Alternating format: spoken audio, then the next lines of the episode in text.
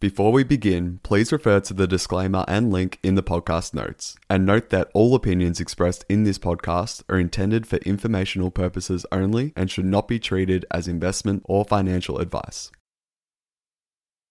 Welcome back to the Collective Shift channel. Today we'll be discussing our new altcoin report with our head of research, Matt. This report is a type of content that's only available to our pro members and is a type of content that helps them make better and more informed decisions. Welcome, Matt. Maybe you can take it away with the number one takeaway you had from the latest altcoin report. Yeah, sure, Nick. It's been exciting to bring this new report at the start of 2023 to our pro members. So yeah, once a month, we really get together and go through our five or so altcoins that have been moving in price, but then also fundamentally making some really major changes in respect to, the roadmap of these particular projects. And, one of them, for example, that we covered, this in our most recent report and that we'll focus on here today, is Lido. So as you can see in the report here, a breakdown, for pro members real succinctly, what is going on, and sort of where we think, why we think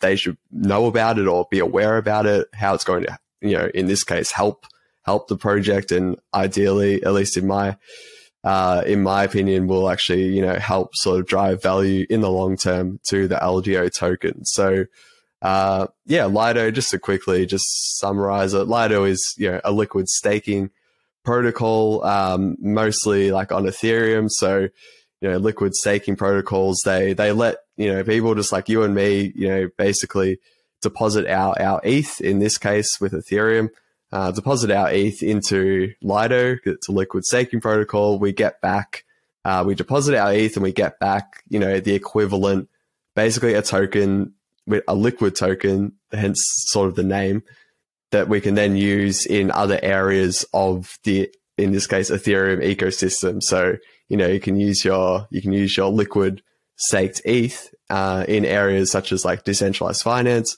So you can go and, deposit that liquid staked ETH into a lending pool and earn some additional interest on it, for example.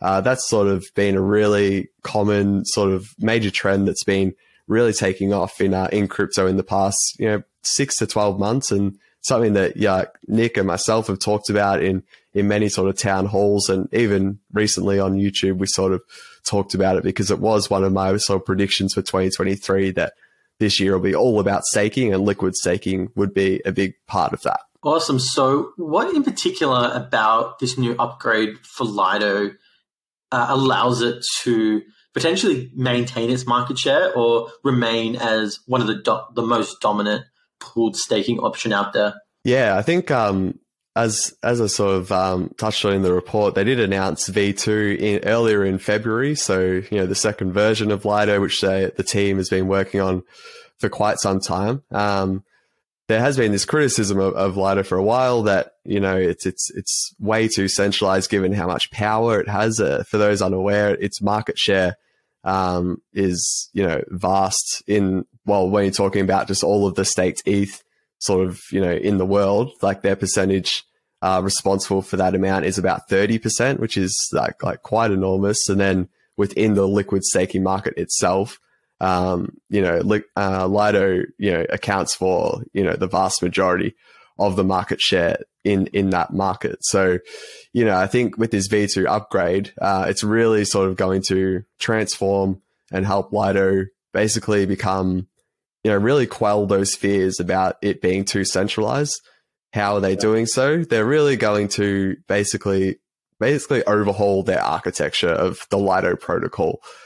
So they're calling it, modularizing the protocol, which is, a hot word we've heard in other areas of the crypto space this sort of year. But with respect to Lido, what that means that they're modularizing it is really they're going to try to make it as sort of accessible and composable, basically to let other types of stakers be able to, contribute their stake to Lido and participate as a validator.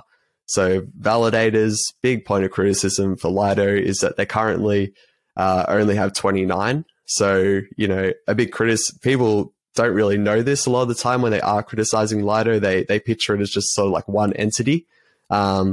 To their, like, not to their credit, but to be fair to them, it is, at least it is 29 sort of like validators that sort of are responsible for that 30% or so of the staked ETH. And, you know, they've slowly been increasing that over time. But what their hope is with this launch of V2 is this will actually allow them to get up towards like 100 validators pretty soon. And then once you see some other technologies such as distributed validator technology or DVT, Lido is working with sort of some of those projects. And they, in their opinion, they believe this will actually be able to help them scale up to like the thousands of validators participating in the Lido protocol. Awesome. So I guess high level, it's just really important because it helps Lido quell some centralization fears and hopefully allows it to increase the number of validators and be more resistant as well. So I guess I'd be keen to hear your thoughts on whether it'll remain as the market leader. We've heard a lot of thoughts about potentially Rocket Pool coming up because they've had a recent announcement that they're going to reduce the amount of ETH that is required to make a node for these quote unquote like mini nodes, especially other competitors, you know, that are out there in the market. Where do you see it sit? Do you think it's just continually to have this first mover advantage in the market? Yeah, Nick. I think the horse has bolted, so to speak, in this case. Like, I think they've just consolidated such a like strong position out of the gate. It's just, I have a hard time envisaging a situation where they're like surpassed by like another up and comer like Rocket Pool or Stakewise or Swell Network. There is some outside really risk that could be the case. Maybe V2, even though they're getting it audited by 7 independent auditors, which I can't even imagine what the cost of that would be. But, you know, there is that outside risk that, hey, a major exploit is found, you know, even after their audits, which definitely happens a lot in crypto. You know, maybe that could be some really external factor that really, you know, ends their reign as the market leader. Some other things could be regulatory risk. You know, the core team, whilst CS has 29 validators, there is a really core team that, you know, if the US, particularly the US entities or regulators were particularly in a bad mood and, you know, really in a state to sort of be very unfriendly towards crypto, they could, you know, arguably target that core team. And again, that would cause Rocket Pool, you know, the other Stakewise, Swell Network to really like gain significant market share in that case. But they are some very like low probability events still possible, but I just think they've just got way too many resources, both in terms of capital. Their treasury is like enormous, as I think you've reported on previously, Nick.